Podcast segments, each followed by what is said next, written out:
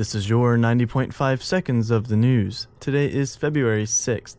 We'll see clear skies today and light winds. The high will be near 67 and the low around 42. South Carolina College of Pharmacy Dean Joe DiPiro says the school is falling behind its peers. Among them, DiPiro says the college's facilities are ranked dead last. Pharmacy has changed a lot since 1976 when the Coker Life Sciences building was completed.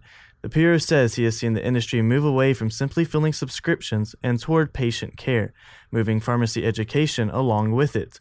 The dean says he's not sure what it would cost to renovate the existing labs, but that it would be a necessary step in moving the school forward.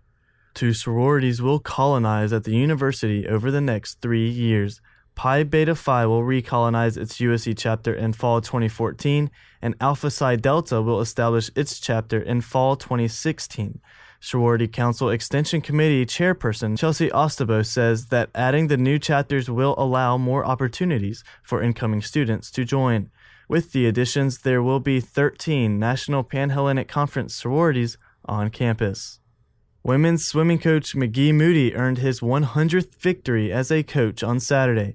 Women's swimming and diving edged out Alabama for the only Gamecock win of the meet. Moody has been at USC for six seasons and is now looking ahead to the SEC championship on February 19th. Nick Offerman, better known as Parks and Recreation's Ron Swanson, spoke to a full Koger Center last night.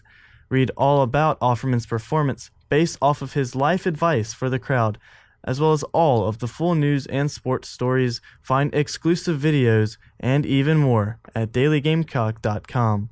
Paul Kritzman, 90.5 seconds of the news.